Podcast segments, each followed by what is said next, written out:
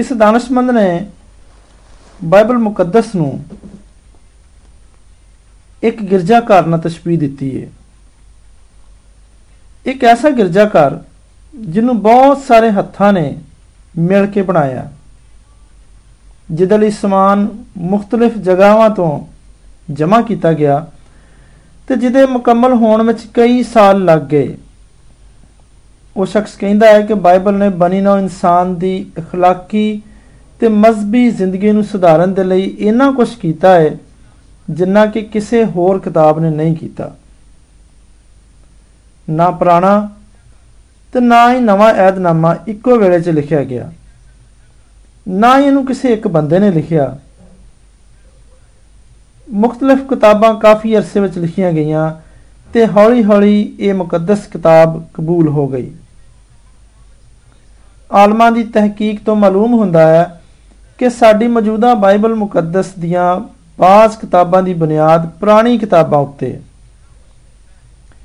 ਅਸੀਂ ਇਹ ਵੀ ਜਾਣਦੇ ਹਾਂ ਕਿ ਬਾਜ਼ ਬਹੁਤ ਪੁਰਾਣੇ ਤੁਮਾਰ ਵੇਲੇ ਕਵੇਲੇ ਮਿਲਦੇ ਰਹੇ ਤੇ ਆਲਮਾਂ ਨੂੰ ਮਦਦ ਦਿੰਦੇ ਰਹੇ ਤਾਂ ਕਿ ਉਹ ਬਾਈਬਲ ਮੁਕੱਦਸ ਦੇ ਬਾਜ਼ ਮੁਸ਼ਕਲ ਹਿੱਸਿਆਂ ਦਾ ਜ਼ਿਆਦਾ ਸਫ਼ਾਈ ਦੇ ਨਾਲ ਤਰਜਮਾ ਤੇ ਤਸ਼ਰੀਹ ਕਰ ਸਕਣ। ਛਾਪੇਖਾਨੇ ਦੀ ਇਜਾਜ਼ਤ ਤੋਂ ਪਹਿਲਾਂ ਇਬਰਾਨੀਆਂ ਦੀ ਇਬਤਦਾਈ ਤਵਾਰੀਖ ਸੀਨਾ ਬਸੀਨਾ ਚਲੀ ਆਉਂਦੀ ਸੀ ਤੇ ਬਾਜ਼ ਦੇ ਵਿੱਚ ਕਈ ਖੁਦਾ ਪ੍ਰਸਤਾ ਨੇ ਆਪਣੀ ਜ਼ਿੰਦਗੀਆਂ ਇਹਨੂੰ ਲਿਖਣ ਦੇ ਵਿੱਚ ਗੁਜ਼ਾਰ ਦਿੱਤੀਆਂ ਤੇ ਫਿਰ ਇਹਦੀਆਂ ਬਹੁਤ ਸਾਰੀ ਨਕਲਾਂ ਕੀਤੀਆਂ ਗਈਆਂ ਤਾਂ ਕਿ ਦੂਜੇ ਲੋਕ ਇਹਨਾਂ ਨੂੰ ਪੜ੍ਹ ਸਕਣ। ਫਿਰ ਸਾਡੇ ਵਕਤ ਵਿੱਚ ਦੇਸੀ ਜ਼ਬਾਨਾਂ ਦੇ ਵਿੱਚ ਇਹਨਾਂ ਦਾ ਤਰਜਮਾ ਹੋਣ ਲੱਗਾ ਤੇ ਬਾਈਬਲ ਸੁਸਾਇਟੀ ਦੀ ਬੁਨਿਆਦ ਰੱਖੀ ਗਈ ਤਾਂ ਕਿ ਪਾਕ ਕਲਾਮ ਨੂੰ ਛਾਪਿਆ ਜਾਏ ਤੇ ਲੋਕਾਂ ਵਿੱਚ ਤਕਸੀਮ ਕੀਤਾ ਜਾਏ। ਇਹ ਆਪਣੇ ਕੰਮ ਨਾਲ ਮੁਹੱਬਤ ਰੱਖਣ ਤੇ ਇਹਦੇ ਵਿੱਚ ਖੁਦਾ ਦੀ ਰਹਿਨਮਾਈ ਹਾਸਲ ਕਰਨ ਦਾ ਸ਼ਾਨਦਾਰ ਰਿਕਾਰਡ ਹੈ ਇਸرائیਲੀ ਲੋਕ ਖੁਦਾ ਦੇ ਬਹੁਤ ਸਾਰੇ ਹੁਕਮ ਭੁੱਲ ਚੁੱਕੇ ਸਨ। ਤੇ ਹੁਣ ਉਹ ਦਿਲੀ ਖਲੂਸ ਦੇ ਨਾਲ ਯਹੋਵਾ ਦੀ ਇਬਾਦਤ ਨਹੀਂ ਸੀ ਕਰਦੇ। ਤੇ ਜਦੋਂ ਛੋਟਾ ਬਾਦਸ਼ਾਹ ਯੂਸੀਆ ਇੰਨਾ ਵੱਡਾ ਹੋ ਗਿਆ ਕਿ ਉਹ ਆਪ ਇਹਦੇ ਉੱਤੇ ਅਮਲ ਕਰੇ ਤੇ ਉਹਨੇ ਹੁਕਮ ਦਿੱਤਾ ਕਿ ਹੈਕਲ ਨੂੰ ਸਾਫ਼ ਕੀਤਾ ਜਾਏ ਤੇ ਉਹਦੀ ਮੁਰੰਮਤ ਵੀ ਕੀਤੀ ਜਾਏ। ਇਹ ਬੜੀ ਚੰਗੀ ਗੱਲ ਹੈ ਕਿ ਇਹਨੂੰ ਸਾਰੇ ਜਾਣਨ ਕਿ ਬਾਈਬਲ ਮੁਕੱਦਸ ਨੂੰ ਬੜੇ ਹੀ ਖਤਰਨਾਕ ਵਕਤਾਂ ਦੇ ਵਿੱਚੋਂ ਗੁਜ਼ਰਨਾ ਪਿਆ। ਤੇ ਇਹਦੇ ਲਿਖਣ ਵਾਲਿਆਂ ਨੂੰ ਤਕਲੀਫਾਂ ਦਾ ਸਾਹਮਣਾ ਕਰਨਾ ਪਿਆ।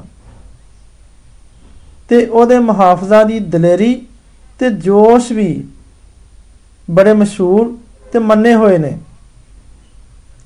ਤੇ ਬੜੇ ਪਹਿਲਵਾਨਾਂ ਦੇ ਬਰਾਬਰ ਨੇ। ਅਸੀਂ ਸਭ ਕੁਝ ਇਸ ਮੁਖਸਰ ਜੀ ਗੱਲ ਦੇ ਵਿੱਚ ਨਹੀਂ ਜਾਣ ਸਕਦੇ। ਪਰ ਅਸੀਂ ਇਹ ਦਿਖਾਉਣ ਦੀ ਕੋਸ਼ਿਸ਼ ਕਰਾਂਗੇ ਕਿ ਬਾਈਬਲ ਮੁਕੱਦਸ ਦਾ ਇੱਕ ਹਿੱਸਾ ਸੀ, ਜਿਹੜਾ ਬੜੇ ਹੀ ਅਜੀਬ ਤਰੀਕੇ ਦੇ ਨਾਲ ਮਹਿਫੂਜ਼ ਪਾਇਆ ਗਿਆ। ਉਸ ਵੇਲੇ ਜਦੋਂ ਹੈਕਲ ਦੀ ਵਿੱਚ ਬੜੀ ਬਦ ਇੰਤਜ਼ਾਮੀ ਸੀ, ਜਦੋਂ ਕਿ ਇਹ ਬੜੀ ਸਾਨੀ ਦੇ ਨਾਲ ਜਾਂ ਤੇ ਬਰਬਾਦ ਕੀਤਾ ਜਾ ਸਕਦਾ ਸੀ ਜਾਂ ਨੂੰ ਜ਼ਾਇਆ ਕੀਤਾ ਜਾ ਸਕਦਾ ਸੀ। ਯਰਮੀਆ ਨਬੀ ਯੂਸੀਆ ਬਾਦਸ਼ਾਹ ਦੇ ਅਹਿਦ ਵਿੱਚ ਸੀ। ਤੇ ਤੌਰੇਤ ਦੀ ਕਿਤਾਬ ਦਾ ਮਿਲਣਾ ਉਹਦੇ ਕੰਮ ਦੇ ਵਿੱਚ ਮਦਦ ਦਾ ਬਾਇਸ ਹੋਇਆ। ਕਿਉਂਕਿ ਇਹ ਕਿਤਾਬ ਇਨਸਾਨ ਦੇ ਲਈ ਮੁਕਾਸ਼ਫਾ ਤੇ ਇਨਸਾਨੀ ਜ਼ਿੰਦਗੀ گزارਣ ਦੇ ਲਈ ਹਦਾਇਤ ਸੀ। ਅਹਿਦ ਦੀ ਕਿਤਾਬ ਸਾਡੀ ਬਾਈਬਲ ਦੇ ਵਿੱਚ ਇਸਤਸਨਾ ਦੀ ਕਿਤਾਬ ਹੈ। ਅਗਰ ਇਹ ਕਿਤਾਬ ਹੁਣ ਨਾ ਮਿਲਦੀ ਤੇ ਫਿਰ ਕੀ ਹੁੰਦਾ? ਇੱਕ ਹੋਰ ਬਹੁਤ ਅੱਛੀ ਕਿਤਾਬ, ਦੂਜੀ ਕਿਤਾਬ ਦੀ ਕਹਾਣੀਆਂ ਦੇ ਵਾਂਗਰ ਸਾਰੀ ਦੀ ਸਾਰੀ ਇੱਕੋ ਵਕਤ ਵਿੱਚ ਨਹੀਂ ਲਿਖੀ ਗਈ। ਨਾ ਹੀ ਬਾਈਬਲ ਮੁਕੱਦਸ ਲਿਖਣ ਦੇ ਬਾਅਦ ਇੱਕਦਮ ਛਾਪੀ ਗਈ।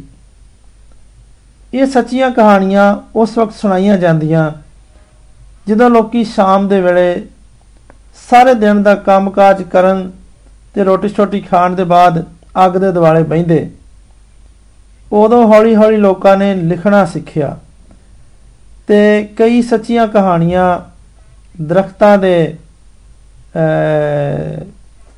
ਛਾਲ ਦੇ ਉੱਤੇ ਲਿਖੀਆਂ ਗਈਆਂ। ਬਾਅਦ ਵਿੱਚ ਭੇਡ ਜਾਂ ਬੱਕਰੀ ਦੇ ਖੁਰਦਰੇ ਚਮੜੇ ਦੇ ਟੁਕੜਿਆਂ ਉੱਤੇ ਸਿਆਹੀ ਦੇ ਨਾਲ ਲਿਖੀਆਂ ਗਈਆਂ। ਇਹ ਸਿਆਹੀ ਕਈ ਦਰਖਤਾਂ ਦੀ ਜੜ੍ਹਾਂ ਨੂੰ ਕੁੱਟ ਕੇ ਬਣਾਈ ਜਾਂਦੀ ਸੀ। ਫਿਰ ਬਾਅਦ ਵਿੱਚ ਇਹ ਗੱਲਾਂ ਕਈ ਵਾਰੀ ਕਈ ਜ਼ਬਾਨਾਂ ਵਿੱਚ ਛਾਪੀਆਂ ਗਈਆਂ। ਤੇ ਇਹ ਕਿਤਾਬ ਬਾਈਬਲ ਮੁਕੱਦਸ ਦੁਨੀਆ ਦੀ ਬਾਕੀ ਸਾਰੀਆਂ ਕਿਤਾਬਾਂ ਦੇ ਨਾਲੋਂ ਬਹੁਤੀ ਪੜ੍ਹੀ ਜਾਣ ਵਾਲੀ ਕਿਤਾਬ ਠਹਿਰਾਈ ਗਈ। ਆਪਣੀ ਬਾਈਬਲ ਮੁਕੱਦਸ ਹੱਥ 'ਚ ਲਓ। ਤੇ ਇਸ ਕਿਤਾਬ ਦੀ ਫਰਿਸਤ ਦਾ ਸਫਾ ਖੋਲੋ ਇਸ ਇੱਕ ਹੀ ਕਿਤਾਬ ਦੇ ਵਿੱਚ ਬਹੁਤ ਸਾਰੀਆਂ ਕਿਤਾਬਾਂ ਨੇ। ਤੇ ਇਹਨਾਂ ਸਾਰੀਆਂ ਕਿਤਾਬਾਂ ਦੇ ਵਿੱਚ ਇੱਕ ਖੁਦਾ ਦਾ ਪਿਆਰ ਸਾਰੇ ਇਨਸਾਨਾਂ ਦੇ ਨਾਲ ਜ਼ਾਹਰ ਹੁੰਦਾ ਹੈ। ਤੇ ਉਹ ਤਰੀਕਾ ਵੀ ਜਿਸ ਤਰ੍ਹਾਂ ਉਹ ਇਨਸਾਨਾਂ ਤੋਂ ਖਿਦਮਤ ਕਰਾਉਣਾ ਚਾਹੁੰਦਾ ਹੈ, ਇਹ ਵੀ ਇੱਥੇ ਬਿਆਨ ਹੈ। ਯਰੂਸ਼ਲਮ ਦੀ ਹੈਕਲ ਵਿੱਚ ਕਾਨਾ ਦੇ ਵਿੱਚ ਬੜਾ ਜੋਸ਼ ਨਜ਼ਰ ਆਉਂਦਿਆ ਸੀ ਤੇ ਉਹ ਛੇਤੀ ਛੇਤੀ ਇਧਰ ਉਧਰ ਜਾਉਣ ਜਾਣ ਡੇ ਸਨ। 18 ਸਾਲਾ ਨੌਜਵਾਨ ਬਾਦਸ਼ਾਹ ਯੂਸੀਆ, ਉਹਦਾ ਮੁਨਸ਼ੀ ਸਾਫਨ, ਇਹ ਹੁਕਮ ਲਿਆਇਆ ਕਿ ਹੈਕਲ ਨੂੰ ਸਾਫ਼ ਕਰਕੇ ਇਹਦੀ ਮੁਰੰਮਤ ਕੀਤੀ ਜਾਏ। ਖਲਕੀਆ ਵੱਡਾ ਕਾਹਨ ਸਾਰੇ ਕੰਮ ਨੂੰ ਤਰਤੀਬ ਦੇਣ ਰਿਹਾ ਸੀ। ਪਹਿਲਾਂ ਤੇ ਉਹਨੂੰ ਉਹ ਸਾਰੇ ਰੁਪਏ ਪੈਸੇ ਦਾ ਹਿਸਾਬ ਕਰਨਾ ਸੀ ਕਿ ਇਹ ਤੋਂ ਕਿੰਨਾ ਕੁ ਕੰਮ ਹੋ ਸਕਦਾ। ਫਿਰ ਉਹਨੂੰ ਮਿਸਤਰੀਆਂ ਤੇ ਲੁਹਾਰਾਂ ਤੇ ਤਰਖਾਣਾ ਨੂੰ ਸੱਦ ਕੇ ਤੇ ਇਹ ਪਤਾ ਕਰਨਾ ਸੀ ਕਿ ਹੁਣ ਕੀ ਕਰਨਾ ਹੈ। ਨਵੀਂ ਲੱਕੜੀ ਖਰੀਦਣੀ ਹੈ, ਨਵੇਂ ਪੱਥਰ ਵੱਢਣੇ ਨੇ, ਗੰਦਗੀ ਤੇ ਕੂੜਾ ਕਰਕਟ ਸਾਫ਼ ਕਰਨਾ ਹੈ। ਹਰ ਰੋਜ਼ ਖਲਕੀਆ ਕਾਹਨ ਨੂੰ ਕੰਮ ਕਰਨਾ ਪੈਂਦਾ। ਕਿਉਂਕਿ ਕਈ ਸਾਲਾਂ ਤੋਂ ਕਿਸੇ ਨੇ ਵੀ ਹੈਕਲ ਵੱਲ ਧਿਆਨ ਹੀ ਨਹੀਂ ਸੀ ਦਿੱਤਾ। ਬਾਦਸ਼ਾਹਾਂ ਨੇ ਸੱਚੇ ਖੁਦਾ ਦੀ ਪ੍ਰਸਤਿਸ਼ ਨਹੀਂ ਸੀ ਕੀਤੀ। ਚਨਾਚੇ ਹੈਕਲ ਬੁੱਤ ਤੇ ਬੁੱਤ ਪ੍ਰਸਤੀ ਹੈਕਲ ਵਿੱਚ ਦਾਖਲ ਹੋ ਚੁੱਕੀ ਸੀ। ਲੋਕੀ ਖੁਦਾ ਨੂੰ ਭੁੱਲ ਗਏ ਸਨ। ਜਦੋਂ ਹੈਕਲ ਦੇ ਕਿਸੇ ਕੋਨੇ ਵਿੱਚ ਪੱਥਰ ਡਿੱਗ ਪੈਂਦਾ ਤੇ ਬਾਦਸ਼ਾਹ ਉਹਦੀ ਮੁਰੰਮਤ ਵੱਲ ਕੋਈ ਵੀ ਧਿਆਨ ਨਹੀਂ ਸੀ ਦਿੰਦੇ। ਜੇ ਲੱਕੜੀਆਂ ਗਲ ਸੜ ਜਾਂਦੀਆਂ ਤੇ ਉਹਨਾਂ ਵੱਲ ਤਵੱਜੋ ਨਹੀਂ ਸੀ ਦਿੱਤੀ ਜਾਂਦੀ ਇੱਥੇ ਤੱਕ ਕਿ ਉਹ ਟੁੱਟ ਕੇ ਡਿੱਗ ਜਾਂਦੀਆਂ ਤੇ بارش ਦਾ ਪਾਣੀ ਟੁੱਟੀ ਹੋਈ ਛੱਤ ਵਿੱਚੋਂ ਚੋਂਦਾ ਸੀ ਤੇ ਇਮਾਰਤ ਵਿੱਚ ਕੂੜਾ ਕਰਕਟ ਜਮਾ ਹੋ ਗਿਆ ਜਿਹੜਾ ਕੰਮ ਯੂਸੀਆ ਬਾਦਸ਼ਾਹ ਕਰਨਾ ਚਾਹੁੰਦਾ ਸੀ ਉਹ ਬਹੁਤ ਹੀ ਜ਼ਿਆਦਾ ਸੀ ਕਾਹਨ ਬੜੇ ਖੁਸ਼ ਸਨ ਕਿਉਂਕਿ ਆਖਰਕਾਰ ਉਹਨਾਂ ਨੂੰ ਇੱਕ ਨਹਾਇਤ ਨੇਕ ਬਾਦਸ਼ਾਹ ਮਿਲਿਆ ਸੀ ਜਿਹੜਾ ਕਿ ਸੱਚੇ ਖੁਦਾ ਦੀ ਪ੍ਰਸਤਿਸ਼ ਕਰਦਾ ਸੀ।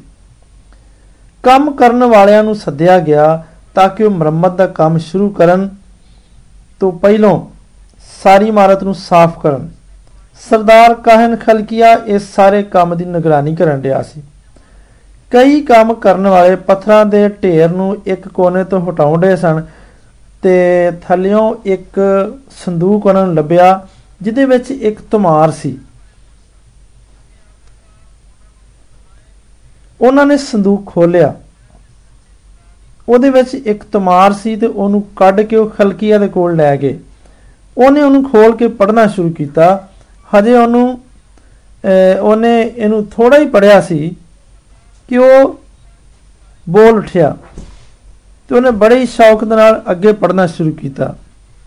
ਇਹ ਅਹਦ ਦੀ ਕਿਤਾਬ ਸੀ, ਜਿਹਦੇ 'ਚ ਦੱਸਿਆ ਗਿਆ ਸੀ ਕਿ ਕਿਸ ਤਰ੍ਹਾਂ ਬਿਆਬਾਨ ਦੇ ਵਿੱਚ ਖੁਦਾ ਦੇ ਹੁਕਮ موسی ਨੂੰ ਮਿਲੇ ਜਿਨੇ ਇਹਨਾਂ ਹੁਕਮਾਂ ਨੂੰ ਖੁਦਾ ਦੇ ਲੋਕਾਂ ਤੱਕ ਪਹੁੰਚਾਇਆ ਕਿ ਤੁਰੇਤ ਦੀ ਕਿਤਾਬ ਇਹ ਦੱਸਦੀ ਏ ਕਿ ਲੋਕਾਂ ਨੂੰ ਕਿਸ ਤਰ੍ਹਾਂ ਆਪਸ 'ਚ ਪਿਆਰ ਮੁਹੱਬਤ ਨਾਲ ਰਹਿਣਾ ਚਾਹੀਦਾ ਕਿਸ ਤਰ੍ਹਾਂ ਖੁਦਾ ਦੀ ਪ੍ਰਸਤਿਸ਼ ਹਰ ਰੋਜ਼ ਤੇ ਹਰ ਸਬਤ ਕਰਨੀ ਚਾਹੀਦੀ ਹੈ ਉਹ ਬਹੁਤ ਸਾਰੀ ਪੁਰਾਣੀ ਸ਼ਰੀਅਤਾਂ ਦੇ ਵਾਂਗਰ ਸੀ ਪਰ ਫਿਰ ਵੀ ਇਹ ਉਹਨਾਂ ਤੋਂ ਹਟ ਕੇ ਸੀ।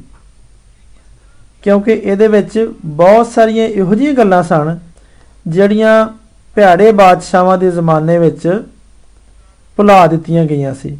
ਯਾਨੀ ਯੂਸੀਆ ਦੇ ਪਿਓ ਦਾਦਿਆਂ ਦੇ ਜ਼ਮਾਨੇ ਵਿੱਚ ਖੁਦਾ ਦੀਆਂ ਇਹ ਗੱਲਾਂ ਉਹਨਾਂ ਨੇ ਭੁਲਾ ਦਿੱਤੀਆਂ ਸਨ। ਖਲਕੀਆਂ ਨੇ ਬਾਦਸ਼ਾਹ ਦੇ ਮੁਨਸ਼ੀ ਨੂੰ ਸੱਦਿਆ ਤੇ ਉਹਨੂੰ ਦੱਸਿਆ ਕਿ ਇਹ ਅਹਿਦ ਦੀ ਕਿਤਾਬ ਉਹਨੂੰ ਕਿਵੇਂ ਮਿਲੀ ਏ। ਤੇ ਸਾਫਨ ਮੁਨਸ਼ੀ ਉਹ ਤੁਮਾਰ ਲੈ ਗਿਆ ਤੇ ਬਾਦਸ਼ਾਹ ਦੇ ਹਵਾਲੇ ਕਰਤਾ ਤੇ ਉਹਨੂੰ ਦੱਸਿਆ ਕਿ ਉਹ ਕਿੱਥੋਂ ਮਿਲਿਆ? ਬਾਦਸ਼ਾਹ ਨੇ ਬੜੀ ਫਿਕਰਮੰਦੀ ਦੇ ਨਾਲ ਉਹਨੂੰ ਪੜਿਆ ਤੇ ਪੜਨ ਦੇ ਬਾਅਦ ਉਹਨੂੰ ਬੜਾ ਹੀ ਦੁੱਖ ਹੋਇਆ ਕਿਉਂਕਿ ਉਹਨੂੰ ਇਹ ਮਹਿਸੂਸ ਹੋਇਆ ਕਿ ਉਹਦੇ ਲੋਕਾਂ ਨੇ ਤੇ ਸੱਚੇ ਖੁਦਾ ਨੂੰ ਆਪਣੇ ਦਿਲੋਂ ਕੱਢ ਛੜਿਆ ਹੈ, ਉਹਨੂੰ ਭੁੱਲ ਗਏ ਨੇ।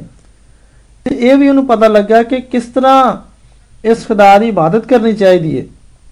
ਉਸ ਤਮਾਰ ਵਿੱਚ ਬਾਦਸ਼ਾਹ ਨੇ ਪੜਿਆ ਕਿ موسی ਨੇ ਹੁਕਮ ਦਿੱਤਾ ਕਿ ਸ਼ਰੀਅਤ ਹਰ 7 ਸਾਲ ਦੇ ਬਾਅਦ ਲੋਕਾਂ ਦੇ ਸਾਹਮਣੇ ਪੜੀ ਜਾਏ ਪਰ ਉਹ ਕਈਆਂ ਸਾਲਾਂ ਤੋਂ ਪੜੀ ਹੀ ਨਹੀਂ ਗਈ ਸੀ ਤੇ ਬਹੁਤ ਸਾਰੇ ਲੋਕੀ ਇਸ ਗੱਲ ਨੂੰ ਬਿਲਕੁਲ ਭੁੱਲ ਚੁੱਕੇ ਸਨ ਬਹੁਤ ਸਾਰੇ ਤੇ ਇਹਦੇ ਮਤਲਬ ਕੁਝ ਜਾਣਦੇ ਵੀ ਨਹੀਂ ਸਨ ਕਿ موسی ਕੌਣ ਸੀ ਤੇ ਉਹ ਕੀ ਕਰਦਾ ਸੀ موسی ਨੇ ਹੁਕਮ ਦਿੱਤਾ ਸੀ ਕਿ ਅਹਿਦ ਦੀ ਕਿਤਾਬ ਹੈਕਲ ਵਿੱਚ ਰੱਖੀ ਜਾਏ ਤੇ ਪਰ ਉਹ ਉਹ ਸਾਰੇ ਕਬਾੜ ਦੇ ਥੱਲੇ ਦੱਬ ਕੇ ਤੇ ਗੁੰਮ ਹੋ ਚੁੱਕੀ ਸੀ।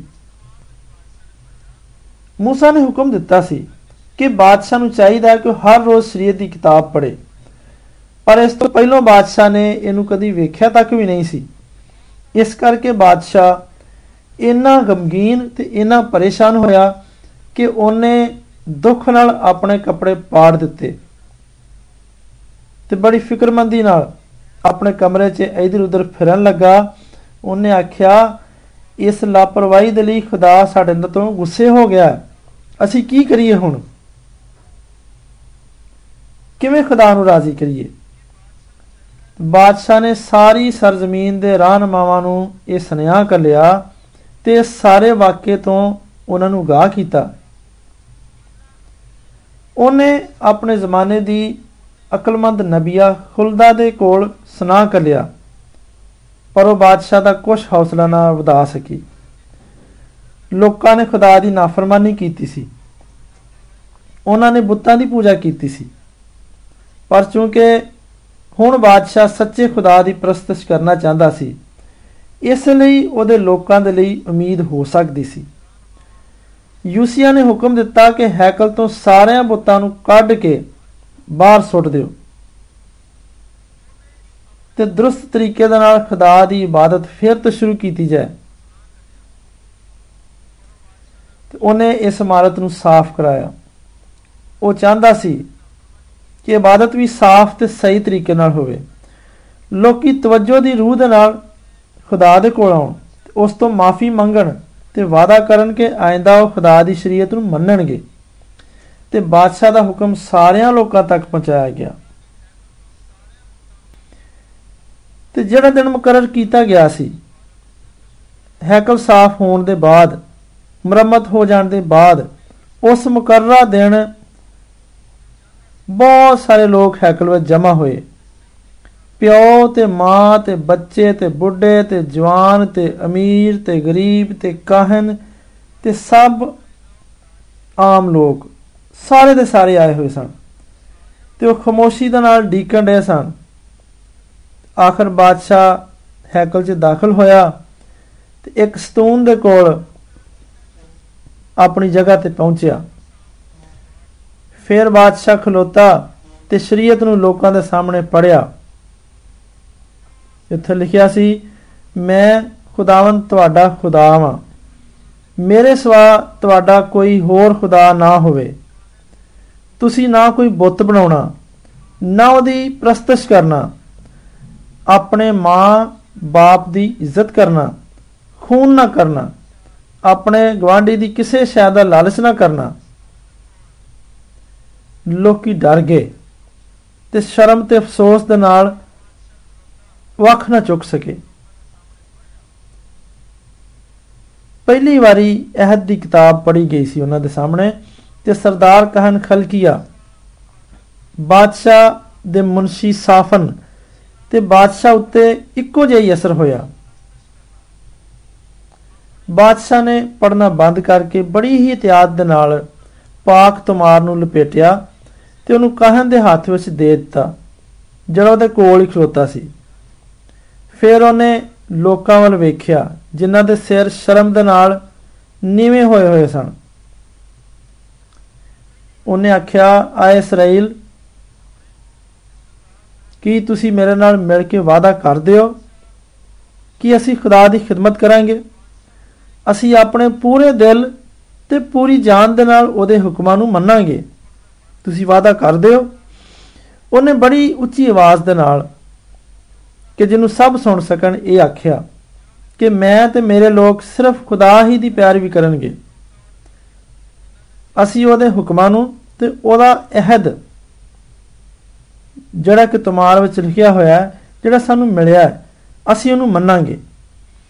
ਲੋਕਾਂ ਨੇ ਬਾਦਸ਼ਾਹ ਦੇ ਹੁਕਮਾਂ ਨੂੰ ਦੁਹਰਾਇਆ ਤੇ ਸਭ ਨੇ ਆਖਿਆ, ਆਮੀਨ। ਅਜ਼ੀਜ਼ ਭਰਾਣੋ ਤੇ ਭਰਾਓ, ਮੇਰੀ ਦੁਆ ਹੈ ਕਿ ਖੁਦਾ ਅੱਜ ਤੁਹਾਨੂੰ ਵੀ ਉਹਦੇ ਹੁਕਮਾਂ ਨੂੰ ਮੰਨਣ ਉਹਦੇ ਉੱਤੇ ਪਿਆਰ ਵੀ ਕਰਨ ਦਾ ਫਜ਼ਲ ਬਖਸ਼ੇ। ਆਮੀਨ। ਡੀਅਰ ਲਿਸਨਰਸ ਹਮਦਸਨਾ ਨੈਟ ਰੇਡੀਓ ਦੀ ਪੰਜਾਬੀ ਸਰਵਿਸ ਦੇ ਵਿੱਚ ਤੁਸੀਂ ਖੁਦਾ ਦੇ ਪਾਕ ਕਲਾਮ ਦੀ ਬਹੁਤ ਸਾਰੀ ਸਚਾਈਆਂ ਨੂੰ ਸੁਣਿਆ ਤੇ ਮੇਰਾ ਇਮਾਨ ਹੈ, ਮੈਨੂੰ ਉਮੀਦ ਹੈ ਕਿ ਤੁਹਾਨੂੰ ਇਹ ਜ਼ਰੂਰ ਪਸੰਦ ਆਈਆਂ ਹੋਣਗੀਆਂ ਤੇ ਤੁਹਾਡੇ ਵਾਸਤੇ ਇਹ ਤੁਹਾਡੀ ਮਾਲੂਮਾਤ ਦੇ ਵਿੱਚ ਇਜ਼ਾਫੇ ਦਾ ਬਾਇਸ ਹੋਣਗੀਆਂ। ਹੁਣ ਸਾਡੇ ਪ੍ਰੋਗਰਾਮ ਦਾ ਵੇਲਾ ਮੁੱਕਦਾ ਜਾਂਦਾ ਹੈ। ਇਸ ਤੋਂ ਪਹਿਲਾਂ ਕਿ ਪ੍ਰੋਗਰਾਮ ਦਾ ਵੇਲਾ ਮੁੱਕ ਜਾਵੇ ਅਸੀਂ ਖੁਦਾਵੰਦ ਖੁਦਾ ਦੇ ਹਜ਼ੂਰ ਇੰਜ ਦੁਆ ਮੰਗੀਏ। ਆਏ ਕਾਦਰ ਮੁਤਲਕ ਖੁਦਾ, ਸਭ ਰਹਿਮਤਾਂ ਦੇ ਪਿਓ, ਅਸੀਂ ਤੇਰੇ ਨਲਾਇਕ ਬੰਦੇ, ਤੇਰੀ ਸਾਰੀਆਂ ਮਿਹਰਬਾਨੀਆਂ ਤੇ ਸ਼ਫਕਤਾਂ ਦੇ ਵਾਸਤੇ, ਜਿਹੜੀਆਂ ਤੂੰ ਸਾਡੇ ਉੱਤੇ ਤੇ ਸਭ ਇਨਸਾਨਾਂ ਦੇ ਉੱਤੇ ਕੀਤੀਆਂ ਨੇ। ਬੜੀ ਆਜਜ਼ੀ ਦੇ ਨਾਲ, ਦਿਲੋਂ ਜਾਨ ਦੇ ਨਾਲ ਤੇਰਾ ਸ਼ੁਕਰ ਕਰਨੇ ਆ। ਅਸੀਂ ਆਪਣੀ ਪੈਦਾਇਸ਼, ਆਪਣੀ ਪਰਵਰਿਸ਼ ਤੇ ਇਸ ਜ਼ਿੰਦਗੀ ਦੀ ਸਾਰੀ ਨਿਯਮਤਾਂ ਦੇ ਲਈ ਤੇ ਉਹਨਾਂ ਤੋਂ ਵੀ ਵੱਧ ਕੇ ਉਸ ਬੇਬਹਾ ਮੁਹੱਬਤ ਦੇ ਲਈ ਜਿਹੜੀ ਤੂੰ ਸਾਡੇ ਖੁਦਾਵੰਦ ਯਿਸੂ ਮਸੀਹ ਨੂੰ ਦੁਨੀਆ ਦੇ ਫਿਦੀਏ ਦੇ ਵਿੱਚ ਦਿੱਤਾ ਤੇ ਫਜ਼ਲ ਦੇ ਵਸੀਲਿਆਂ ਤੇ ਇਸ ਜਲਾਲ ਦੀ ਉਮੀਦ ਦੇ ਲਈ ਵੀ ਤੇਰਾ ਸ਼ੁਕਰ ਅਦਾ ਕਰਨੇ ਆ। ਅਸੀਂ ਤੇਰੀ ਮਿੰਨਤ ਕਰਨੇ ਆ ਕਿ ਆਪਣੀ ਸਭ ਰਹਿਮਤਾਂ ਸਾਡੇ ਦਿਲਾਂ ਉੱਤੇ ਐਸੀਆਂ ਨਕਸ਼ ਕਰ ਕਿ ਅਸੀਂ ਬੇਰਿਆ ਦਿਲ ਦੇ ਨਾਲ ਸ਼ੁਕਰਗੁਜ਼ਾਰ ਹੋਈਏ ਤੇ ਤੇਰੀ ਹਮਦ ਨਾ ਸਿਰਫ ਜ਼ਬਾਨ ਤੋਂ, ਬਲਕਿ ਚਾਲ ਚਲਨ ਤੋਂ ਵੀ ਜ਼ਾਹਰ ਕਰੀਏ ਕਿ ਆਪਣੇ ਆਪ ਨੂੰ ਤੇਰੀ ਖਿਦਮਤ ਦੇ ਲਈ ਨਸਾਰ ਕਰ ਦਈਏ। ਤੇ ਸਾਰੀ ਉਮਰ ਤੇਰੇ ਹਜ਼ੂਰ ਪਾਕੀਜ਼ਗੀ ਤੇ ਰਾਸਤਬਾਜ਼ੀ ਦੇ ਨਾਲ ਚੱਲੀਏ। ਸਾਡੇ ਖੁਦਾਵੰਦ ਯਿਸੂ ਮਸੀਹ ਦੇ ਵਸੀਲੇ, ਜਿਦੀ ਤੇਰੇ ਤੇ ਰੂਲ ਕੁਦਸ ਦੇ ਨਾਲ ਸਾਰੀ ਇੱਜ਼ਤ ਤੇ ਤਾਜ਼ੀਮ ਅਬਦੁੱਲਾਬਾਦ ਹੁੰਦੀ ਰਵੇ। ਆਮੀਨ।